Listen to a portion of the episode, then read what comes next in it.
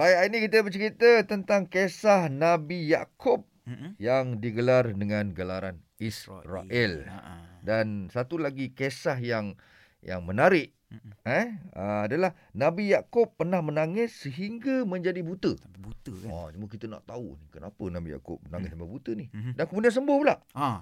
Baik, kita bersama dengan Ustaz Muhammad Gunawan. Ha. Okey Ustaz, sila Ustaz. Ya, okey.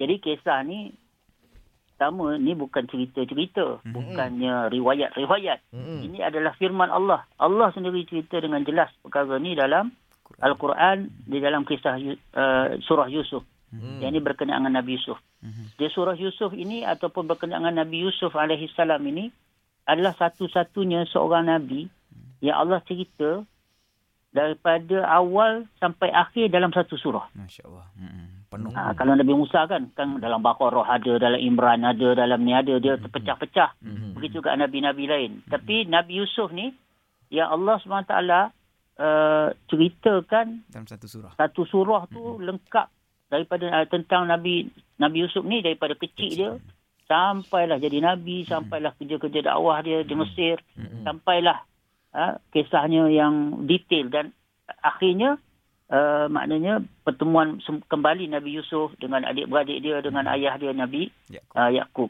Hmm. Jadi tentang menangis memang betul Mm-mm. ayah dia ni sayang sangat dengan Nabi Yusuf pendek ceritanya. Hmm. Kemudian itulah dikhianati oleh uh, adik-beradik dia sehingga tercampak dia ke Mesir kan Hmm. berpisahlah. Mm-mm. Jadi Nabi uh, Yakub alaihissalam ini dia menangisi ataupun uh, sedih Mm-mm. uh, dengan apa yang dilakukan oleh anak-anak dia abang-abang Nabi Yusuf ni Mm-mm. uh, sehingga Nabi Yusuf jadi macam tu dan dia sedihlah maknanya perkara ni berlaku. Mm. Uh, jadi tangisan inilah yang akhirnya merosakkan mata Nabi Yakub Mm-mm. Hmm. dan akhirnya jadi buta. Mm-mm. Ha, ini juga jadi dalil bahawasanya cacat penglihatan ini dia bukan cacat yang mencelakan. Mm-mm. Ha.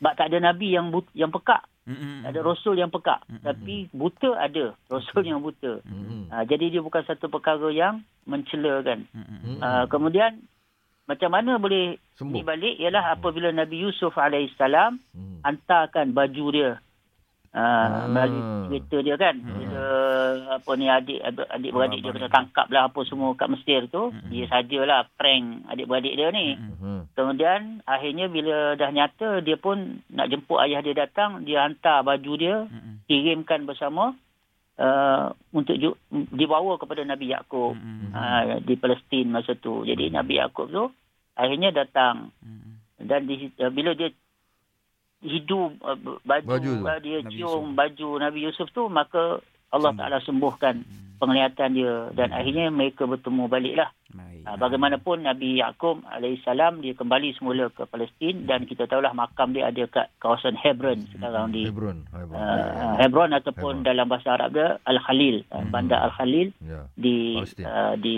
Palestin lah eh. salah satu negeri lah di Palestin tu. Baik. ha. Hmm. Itulah Ustaz bila dengar baik-baik cerita Ustaz sebab katanya Nabi AS ni dulu ada 12 anak kan. Nabi Yakub tu sendiri digelar Hmm. Israel. Itu yang 12 anak ni di, digelar Hmm. Bani Israel lah Ustaz kan.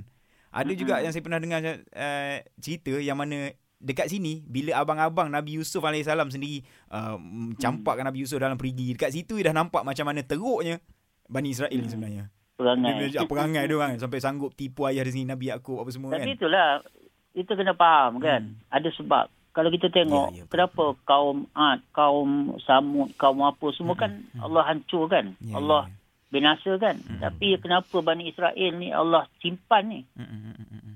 Ha, padahal Allah boleh je tenggelamkan Betul mereka tak? semua, tenggelam habis semua kan. Mm. Tapi tak, Allah simpan je. Ada hikmah. Ya, Ha, dia akhirnya ada perhitungan terakhir dia lah.